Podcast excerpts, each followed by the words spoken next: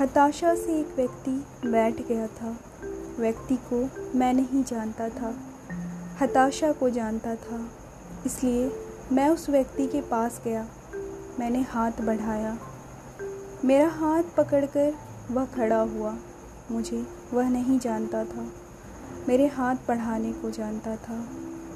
हम दोनों साथ चले। दोनों एक दूसरे को नहीं जानते थे। साथ चलने को जानते थे।